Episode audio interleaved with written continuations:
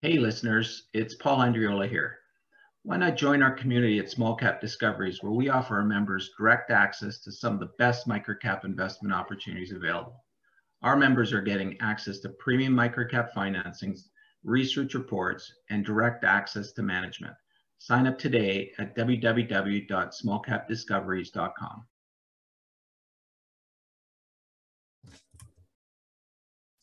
Hi, everyone. Welcome to the Small Cap Discoveries conference call. Today on our call, we have the CEO, Owen Moore, and VP Margaux Berry from BeWhere Holdings for an update.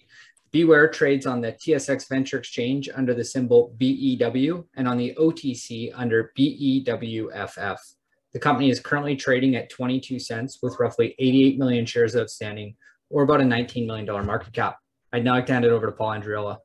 Hey, thanks a lot, Trevor. Um, uh, always great to have Owen and Margaux with us. Um, you've been with us a few times. Uh, so everybody uh, that's listening, or most of the people that are listening, are, are going to have a good recall of what BeWhere is all about. Uh, but before we get into updates or anything like that, why don't we refresh everybody's memory and uh, let them know what BeWhere is all about? Absolutely. So I'll take it at the beginning and Owen will continue with the financial updates. So as a reminder, uh, BeWhere uh, manufactures, uh, design and manufactures little um, hardware with GPS and cellular connectivity based on the IoT networks. Um, our business model is fairly simple. We sell the hardware and then we collect a recurring revenue on it. We serve two industries industries, the asset tracking industry and the environmental sensor monitoring industry. And uh, those are markets that are poised to grow um, exponentially. The numbers keep changing, but we're talking about billion of dollars of opportunities. And BeWhere is one of the main player on the market today. Um, those are just reminders from the last conferences that we had to see a little bit of the, the growth and the progress of the company. Uh, we launched in 2016 when we went public. With Bluetooth Beacon in 2018, we launched the first LTM, which is this IoT network product. Uh, we have unique and, and massive partners that distribute our products. Um, those distributors can be either carriers such as AT&T, T-Mobile, and Bell. And we also have industry-specific resellers, just as, as such as Rand McNally, SecureQuip, Geotab, et cetera, et cetera. Um, the investment thesis for us was to replace old technology, uh, so existing, you know, 3G, 4G, LTE asset tracker with those IoT asset trackers, um, the monthly fee is much, much lower. The data consumed is much, much lower, and the battery life is a lot longer. Um, so we are mostly a B2B model. So we sell to resellers, they sell to the end users. Uh, we have achieved uh, records revenues and profitability for the past 24 months, uh, and our cash position keeps increasing quarter over quarter. Um, we have an amazing team of super experienced people, such as Owen, who have had success in taking companies public in the past in similar industries. So through that experience, that's also how we landed some of our largest resellers and partners because of the trust that they place in the team um, next to me here and the rest of the guys here. Uh, very quickly, so the this is just a um, an overview on how it works. So the trackers that we sell, such as this guy, um, has a SIM card in it. It's got a GPS. It's got some sensors. You slap it on your assets. It sends the data to the um, to your cloud servers, and boom, you can access it through a portal. We also do integration with third-party software. It's a very streamlined solution. Uh, it's fully end-to-end, -end, and it's very very easy to use. I will spare you the video that we've watched several times, but if you want it, everything is on our YouTube channel, BeWhere Inc. Um, some of the marketing examples that we talked about in the past is, for example, white labeling. So those are asset trackers and they are being white labeled through some of our distributors such as Fleet Complete and Rand McNally. Um, as a quick reminder of the products in the asset tracking uh, segment right now, we have three main uh, outdoor, mostly asset tracker, which is the B10, the BSOL, the B-Wired.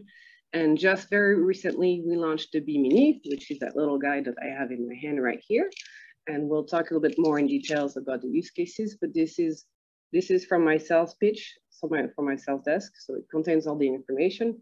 I'm assuming that this uh, will be provided through the video recording, so you can take a look at it later if you have some needs.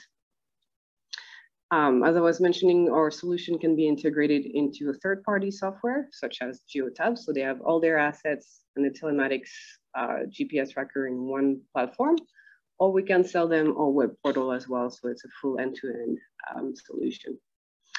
The B-Mini is really the kicker of this year. We launched it uh, in Q1 in February. We had a huge webinar with all the Bell reps uh, where we introduced uh, the device, the product to all the, the, the sales rep of um, Bell. Uh, we've done that through several of our resellers. Um, we are getting a huge interest from the um, our partners. To date, we sold uh, about 3,000, and this is just the beginning. We're working on huge opportunities. We've closed some deals that we were mentioning to you a few times, such as the bike tracking with a uh, local government in the US. Um, actually, it's a private company, but they work with the city. We can use this example to go around other cities and, and try to sell those use cases as well. Um, the B-Mini is essentially opening the market. Sorry, I went too fast on my slide here. The B-Mini opens the market to a lot of newer applications, smaller assets, less expensive assets, uh, use cases that are completely new, such as tracking indoor, thanks to that Wi-Fi location module that we added on it. And it is fully certified. It went through very rigorous testing, so it's still a very high quality asset tracker that you wouldn't find on Amazon per se. Um, just to remind a little bit the use cases, for example, with the BSOL, so the BSOL, one of our low hanging fruit is the trailer tracking market. So we have a huge number of customers that are using uh, the, BSOL, the BSOL, which is the asset tracker with the solar panel on it to track their trailers. The business case is fairly easy. Um, trucks at the front used to be equipped with telematics. There was not really a low cost, efficient product to track the trailers, which can range minimum of $100,000 with empty plus cargo. The solution is very affordable, it's very easy, and it allows the customers to keep track of all of the trailers through North America. The B-Mini brings on some fun use cases, for example, tracking packages indoor. We actually had uh, on a couple occasions, more than one, but really on a couple occasions that stand out, uh, we shipped the B-Mini and um, the uh, carrier, such as FedEx, said that it was delivered. And when it wasn't, it would show at the FedEx ground warehouse. This is, um, this is a new capability to track indoor using existing Wi-Fi network there's no need to know the, the password. There's no need to know anything. It just reads it, it sniffs it as we sell it, and then it can give quite accurate indoor location. On those few occasions, once I've recovered my package, the other one I have not, but it is a very good use case to demonstrate to your clients. With the temperature, humidity, etc., sensors that are on the B-Mini, we're also going after specific asset um, tracking use cases, such as uh, cancer treatment therapy, vaccine, et cetera, et cetera. So we have a number of pilots undergoing right now with healthcare and governments and private companies. So a huge amount of application that we have and we're seeing it. I'm not going to go through all the use cases. Again, this is taken from my sales deck because now that the public is rather familiar with BeWhere, we wanted to show you how we sell it. So this is a, a general sales uh, example where we recommend a different product based on the use case. So here we talk about logistics with BSOL, B-Wired, B-Mini, construction with the B-Wired, uh, static equipment with the B10 or the BSOL, emergency services is a segment that's coming back for us with the B-Mini, uh, equipment rental, um, package tracking, as we were saying, pallets, portable generator, and so on and so forth. Awesome. That is it. Thanks, Margaux. Um, so I'm going to walk the group, and just before we get started, thanks uh, Trevor and Paul for having us on. It's always a, a pleasure to meet with you and your members.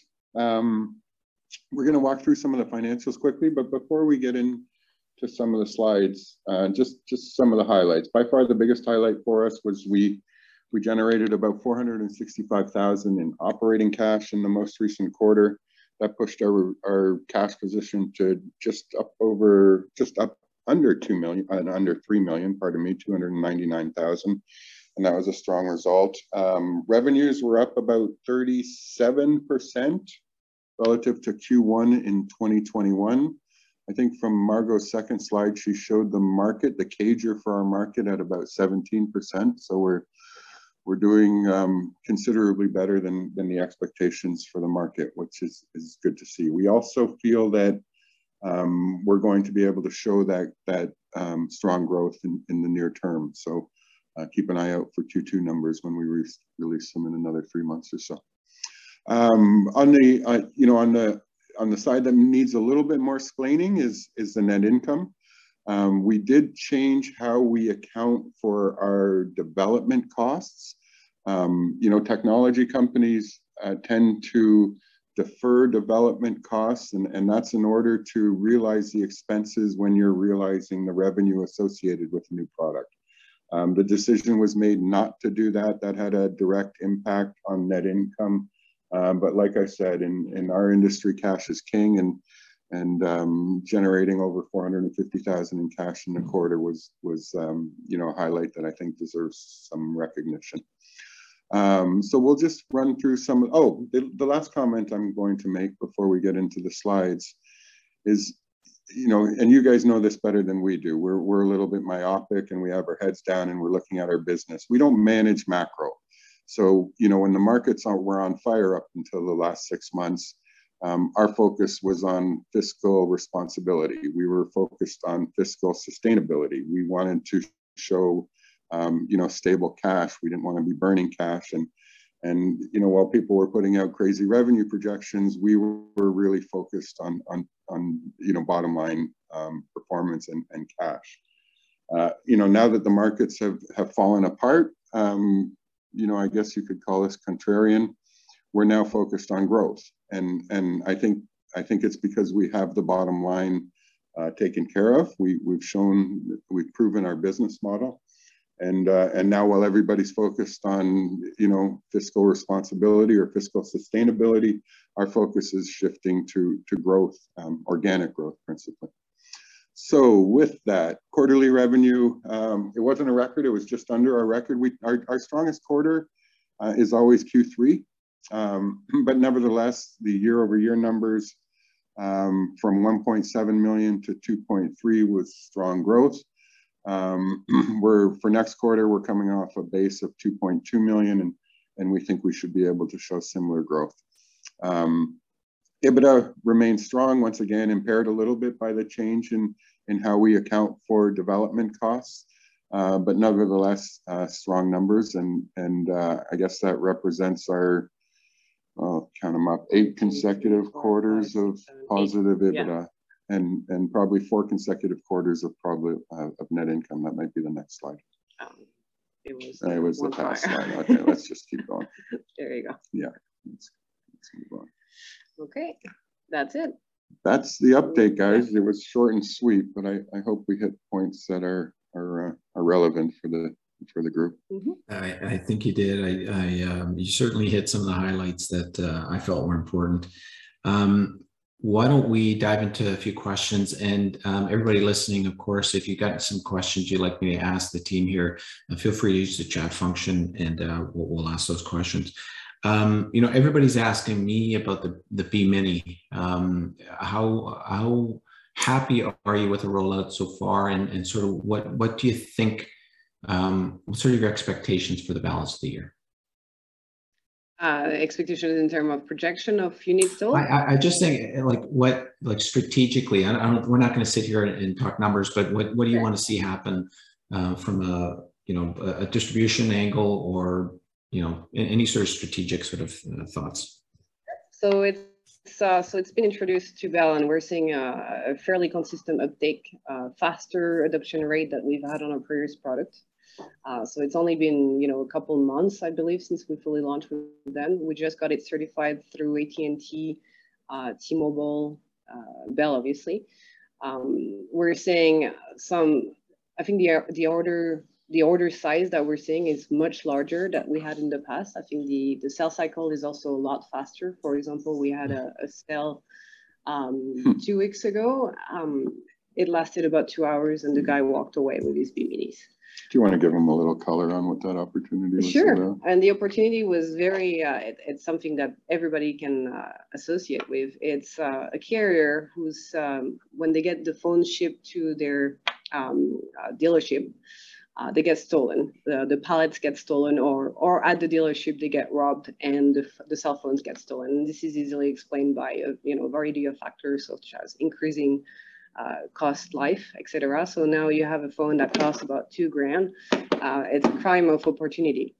And what we're doing is we actually uh, we doing the a bait box, much like the the Vancouver bait cars, where essentially you have a you have a, a phone box and inside inside you have a B-Mini.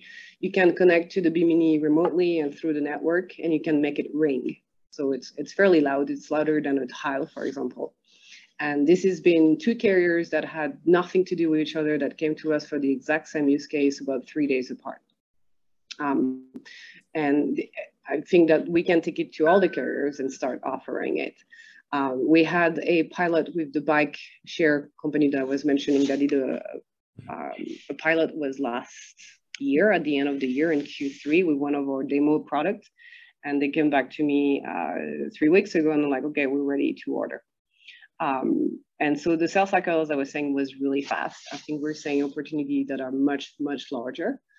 Um, and I think for the end of the year, it's it's very positive. I don't know if you want to comment on more numbers. No, no, I think that was a great summary. And, and um, do you expect? I mean, you've got some major call them distributors through the telcos right now. Do you expect to add more, or is that something that uh, um, are you going to sort of rest with with the companies you've got right now? Yeah, so the 3,000 that we've sold have been not not just to telcos, they've been to some of our existing mm. partners, telematics companies, um, but certainly uh, T-Mobile has has launched and they provided a big chunk of the orders as well as Bell. Uh, we mm-hmm. haven't formally launched with AT&T, but that is coming in, in the coming months and quarters, and, and so that should increment us up as well. I might I might mention that we have um, um, campaigning uh, FirstNet, uh, which is one of our mm. certification. We're the only asset tracker that is certified FirstNet with AT&T. FirstNet is a dedicated network owned by the government. Uh, right. First, um, first responders. First responders, yeah. pardon my French. Mm. Um, so there is a, a, massive undertaking, undertaking right now from AT&T to promote um, the BeWhere solution among with other partners. And the B-Mini hopefully can be part of that campaigning as well. Right now with them, it was a soft launch. A soft launch. Um, we have, we do have a few opportunities lined up for a few thousand units that I'm working on right now, but you have to train those, um, you have to train the carriers, you have to train the sales force, so they have to be comfortable with your products now. Uh, AT&T has become significantly more important for ourselves than it was in the past, just for, since the beginning of the year.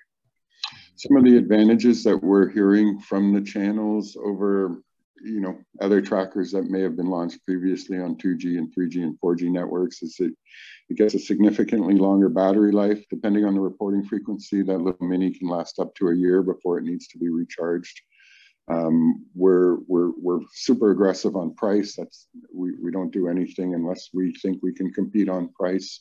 Um, but in this case we're competing both on price and functionality. And the third um, feature that's getting a lot of interest is, and, and Margaux has has done a great job on explaining it, but the indoor tracking capability on it is is huge for us. It's it's the device that, you know, uh, if something gets stolen, you're going to find it just because it can get location, you know, in, in four different methods. It can get it through GPS, it can get it through Wi-Fi, uh, it can get it through Bluetooth. It can also get network it through location. network location. So mm-hmm. it's it's a pretty powerful little device. You know, it mm-hmm. it uh, it looks simple and, and almost gimmicky, gimmicky, if that's a word. Um, but there's a ton of technology packed in there. Yeah. Like I said, Wi-Fi six, Bluetooth five, yeah. low-powered 5G cellular, um, and, and, an array of sensors. And the network location improvement that we're seeing with 4G and all other things. Yeah, mm-hmm. we're, we're excited about it. So um, maybe refresh our memory in terms of the, the actual business model with the B Mini. I mean, obviously there's there's a hardware sale component, but what what does the residual revenue look like on a, a call it a per, per unit basis? It's it's interesting because it, we are starting to, you know, for the last 25 years, we've been promoting the benefits of SaaS. Um, mm-hmm. We were involved in selling SaaS solutions before SaaS was even, you know, common terminology. Uh, we think we're going to see things get turned on the head a little bit. And so Um, with Bell, it's actually an annual service, and the renewal is, you know, on the order of 50 bucks. It's not on the order of, you know, $10 a month. It's significantly less expensive. I think what you're going to see is us, as, as we continue to engage with partners and, and tweak our, our commercial terms, you're going to see us selling the hardware with the application, the data, everything baked in. And, and we're going to take an average lifespan of the device to calculate our costs and if people don't use it for that time frame, then we make a little extra. If they use it use it longer, we make a little less. Um, but you know, investors love SaaS. Companies like us love SaaS. Clients don't necessarily like SaaS because over the life of the product, it's relatively expensive, and and this at least allows them to um, capex it, deal with a capital purchase, and not have to deal with any operational budgets. But for us, I mean, it's still going to show up as recurring revenue because if you're on the hook for providing a service, you mm-hmm. can't recognize that revenue. So you're going to see our deferred revenue go up, yeah. which is a liability, and then you're going to see it flow into recur uh, into recurring revenue, you know, on a quarterly basis. Mm-hmm. Yeah, perfect. Um, listen, I noticed your your gross margins improved this quarter. Um, what? Uh, why? yeah. Good question. Um, so listen, as, as recurring revenue takes up a bigger portion of our mm-hmm. revenues as we continue to grow, that there's just a natural tendency, right? The recurring revenue, regardless of wh whether it's been paid up front or not, is higher margin revenue. And so, you know, all things being equal, our margins should continue to improve as a larger portion of our revenue comes from recurring relative to hardware or service. Um, so that's the, that's the other thing that affects um, margins on a quarterly basis is product mix. Mm-hmm. Um, you know, of the four so products that we sell, some of them we we generate a higher margin and some a lower margin, and so that kind of delivers that quarter to quarter variability that that's not explained by recurring revenue mm-hmm. increase. Yeah, fair. Yeah, and the fact that we have you know we give discount depending on order sizes, etc. So it's you know it's a moving component of our uh, business model for sure. And um, okay, so I mean, maybe it's a very premature question, but you, have now launched this brand new product. But where, where do you go from here as far as R and D? Like, what what did the next product start to look like? We have a lot in the pipeline already, and we're not going to divulge too much right no. now. Uh, but it never stops. And what we're seeing is actually, you know, we mentioned that originally four or five years ago when we started working in the industry. We were right there at the beginning of a new network. We were right there when the board, you know, the PCB board, like your old cell phone, was that big. And now we're seeing our components uh, manufacturers starting to get teeny, teeny, and teeny and teenier. Now, teenier is not always better. Uh, my husband would not say that, but we're starting to see some new components coming out that allows us to do different you know, like add on to the technology and, and new, um, new loop, new, new enclosures, new battery, longer battery, etc. So it, it never stops. And, and it's, that's why it's so exciting as well for us. so we, we won't, won't dive into too much of the near term, but I can kind of share a little bit with you on a mid to long term mm-hmm. technology roadmap, if that's helpful, Paul and Trevor. Mm-hmm, for sure. Um, so, you know, there's two there's two components to 5G. One is the low powered side that mm-hmm. allows you to create small devices that are super energy efficient. The other side to 5G is low latency, so a very small amount of time to be able to deliver messages. And so this is going to drive drive industries like the drone industry where you need to com- command and control of a drone and you don't want any latency. You want to see the video live. You want to know that it's landing. You know, you, it, it all has to be instantaneous. Remote surgeries is another example where you know super low latency is is important. Um, autonomous driving, you know, vehicles that communicate to each other um, to prevent accidents needs super low latency. So there's an aspect or a segment to 5G that's called V2V. That's vehicles communicating to other vehicles to prevent accidents. But there's a component to 5G V2V that's actually called V2X, where X represents everything except vehicles. This includes pedestrians, it includes cyclists, it includes e-bike riders, skateboarders, anything and everything that need to be a part of that whole accident avoidance ecosystem. And so the idea is if you're crossing a sidewalk you can get an alert on your phone and a vibration prior to a car that's barreling down the road at 60 miles per hour and doesn't have the time to stop. You can get an alert to an e-bike rider that um, you know there's a car about to barrel through a red light and, it, and instantaneously alert him because of the low latency side. So that's the area that we plan to play in next in the mid to long term is, is leveraging some of the low latency 5G technology to reduce pedestrian accidents and pedestrian deaths. Every city has something that we call in Toronto, the city of Toronto calls it Vision Zero. There's other names for it.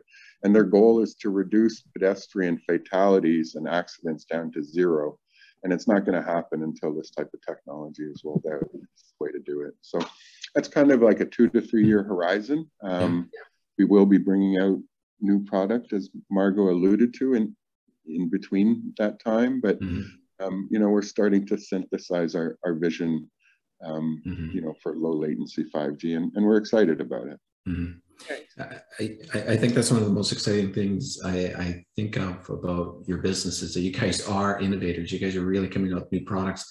And I think that's a big deal with especially small small cap or micro cap companies is is ha having that capability of coming up with new products and, and sort of new optionality on a business like this. So so well done as far as I'm concerned. Oh, thank you. Well, you know, we have great engineers. Alban runs the team. We invest heavily in them the majority of our staff are engineers and not salespeople, obviously. Um, and and that's that's um, that's something that we learned early on. You know, if, if, you stop investing in engineering, you have about a two to three year window yeah. where you're going to start seeing things drop off pretty quickly.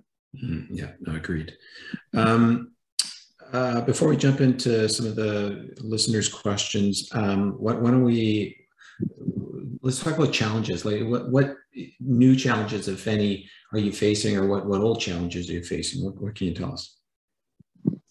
Okay, um, accounting policies aside. Um, yeah, so so listen, it, the labor market's getting tough. Yeah. We are growing. We're adding staff. Um, one of the we didn't give much detail on it, but uh, we did secure a non-interest bearing subordinate loan mm-hmm. uh, for business scale up from an arm's length lender, which is mm-hmm. kind of strange, but um, we will be hopefully providing more information about the lender in, in, mm-hmm. in the coming weeks and, and months. Um, but that's specific to add staff to support growth. It's business mm-hmm. scale up initiatives and and the labor market's tough. I mean, um, you know, labor productivity is going down. I mm-hmm. personally think that's because companies have, have allowed uh, too much work from home, and it's hard to mm-hmm. to monitor and manage productivity when when you have that type of setup. Um, but also, it's just a tight market. People are more quick to move, and so um, you know, companies like us in the past, where you've relied on um, you know personal relationships in the office to keep people motivated when they go home you lose some of that ability mm-hmm. and and and we're seeing increases in in salaries and wages um, not just for new hires but we have to keep upping the salaries mm-hmm. and wages for existing hires because inflation is hitting them right the, the, mm-hmm. the amount of money it costs everybody to get into work using gas has, has gone up the price of a loaf of bread has gone up and so mm-hmm. I think these are sort of macro trends that that we need to be aware of and, and make sure that we're we're not we're not dropping the ball for for the benefit of everybody who, who supports this company internally. Mm-hmm. Yeah, we, we, we keep hearing about um, you know material issues and and you know chip shortages and stuff like that. Are you guys facing that stuff as well? Well, here's the irony, right? right? We're, we're in the business of providing visibility into supply chain issues, and um, we're, we're not exempt from it. Okay. Um, so I, I really see it as two separate issues. The component market, right? You've heard about all the automotive manufacturers not be able to install the computers. Mm-hmm. That that's really a different issue from supply chain. Supply chain is FedEx and and UPS crapping the bed and losing product, and you know, you Margaux telling them that it's it's ended up at your warehouse where packages go to die. Um, over goods. Over goods, they call it, but it literally is the place that packages go to die. And I think they're having their own labor issues, you know, to, to make sure stuff gets. So what we do a good job of is providing visibility into supply chain, and, and we do that for ourselves as well. The stuff that's out of our hand is the component stuff. And, you know, there's a region in China that manufactures 25% of the raw silicon. That place had issues with energy and raw silicon, you know, production dropped. There was a factory in Japan that got caught on fire and they were involved in post-processing raw silicon into the wafers that, that companies use to make chips. And that that was a, a big hit. That that was the original hit that hit the automotive manufacturers, and then it was the the region in China that that stopped producing as much raw silicon.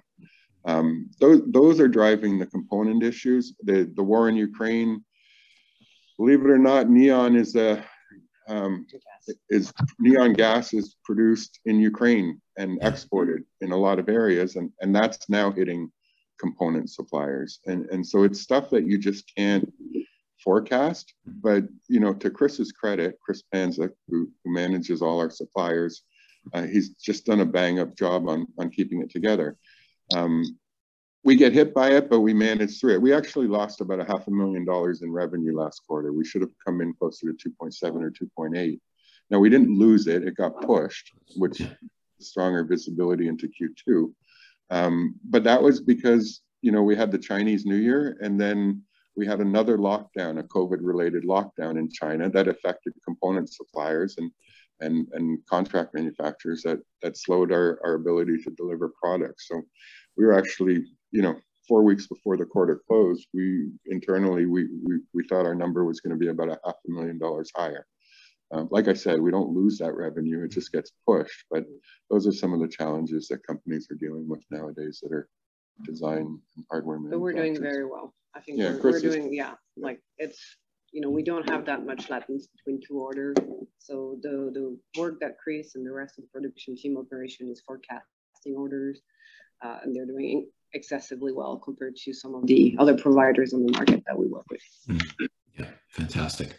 Um, okay, well, listen, let's jump to some questions from everybody that's on here. Um, and I'm going to start with the first one. It says, uh, were there any B-Mini sales in Q1 or will majority come in Q2?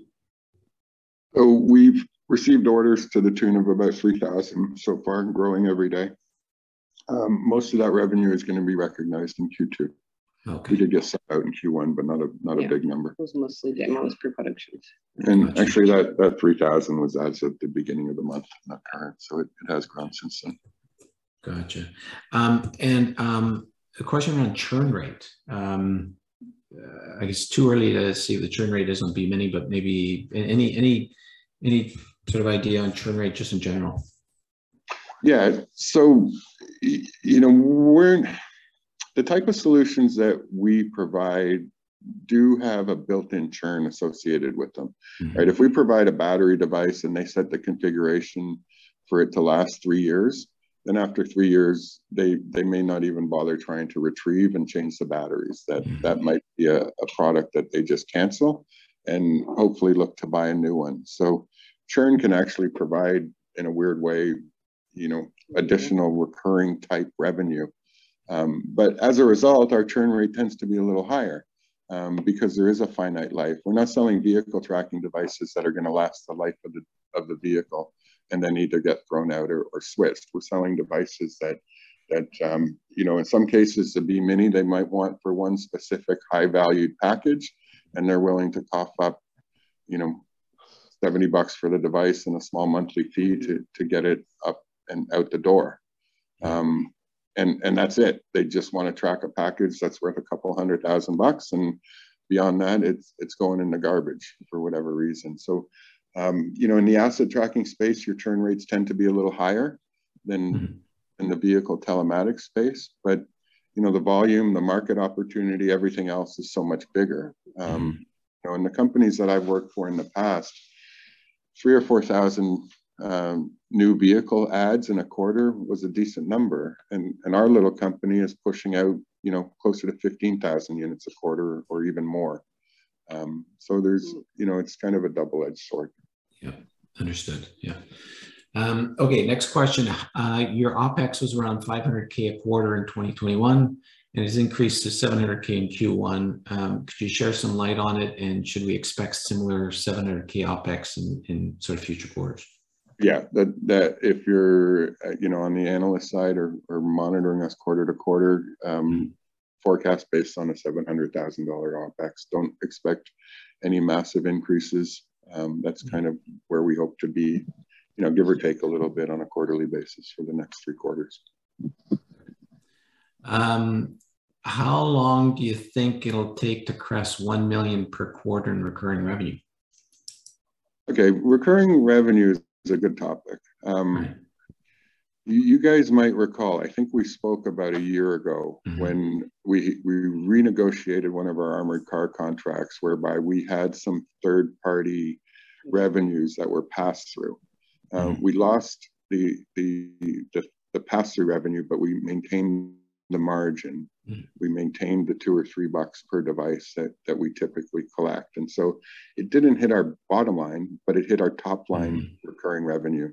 We've since recovered all of that difference, but the recovery was with, um, you know, uh, recurring revenue that produces margin. It's not, it wasn't passed through, it wasn't passed through anymore. So that that's helped our our you know net income on recurring revenue. Mm-hmm. Um, I think this quarter we finally got back up over where our highest was previously prior mm-hmm. to losing that pass through revenue and and I think you should see that continuing to to trend higher going forward mm-hmm. as well as contribute. You don't have it up. Sorry, guys, we don't have the numbers in front of us, but no problem. Recurring revenue was at uh, eight, 800. 811, I think it was, yeah. 811, and I think that was just an inch above our previous yeah. high recurring mm-hmm. revenue, yeah. which would have been about a year ago. Yeah, that's right. Yeah, yeah, perfect. Uh, okay, next question. Are you still looking at the pet tracking opportunity? We certainly are through our friends at Pet Science.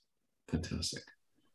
Simple answer. I love it. Um, Okay, and the last question I've got is why are you investing in buying back shares when your focus is more towards growth and hiring new talent? Well, you you know, returning equity to shareholders isn't generally considered a bad thing. Um, we're not going to blow our wad on it. I mean, we mm-hmm. produced 460 grand in cash. We're, we're going to send some of that to to the shareholders, um, but we're we're not foregoing our growth, right? We have a $500,000 interest-free subordinate loan coming in to help support our scale up initiatives. We, we're, we're going to be generating much more cash than we're contributing to our NCIB. Um, but it's just a balance, right? You're, mm-hmm. you, you have to take care of all aspects to it. Mm-hmm.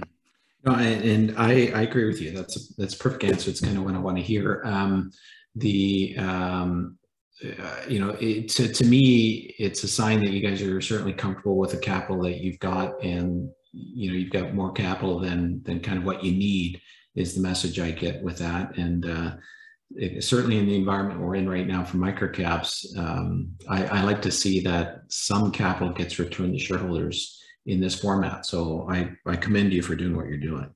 Yeah, thank, thank you. you.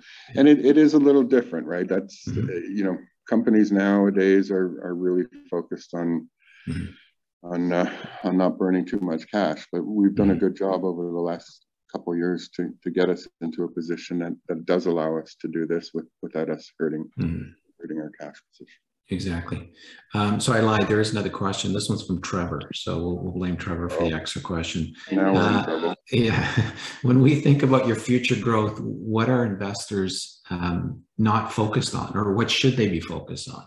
Should they be focused on? So, um, you know, I bring it back to Margaux's second slide. It talks about the industry growing to the tune of 17%. We're expecting to grow much higher than that. Even in the most recent quarter, we were you know, at 37%. It's going to come up eventually. Um, so, uh, you know, near term, we expect to continue to show that type of performance. Obviously, every quarter we're coming off a larger base, and that makes that a little bit more difficult to attain.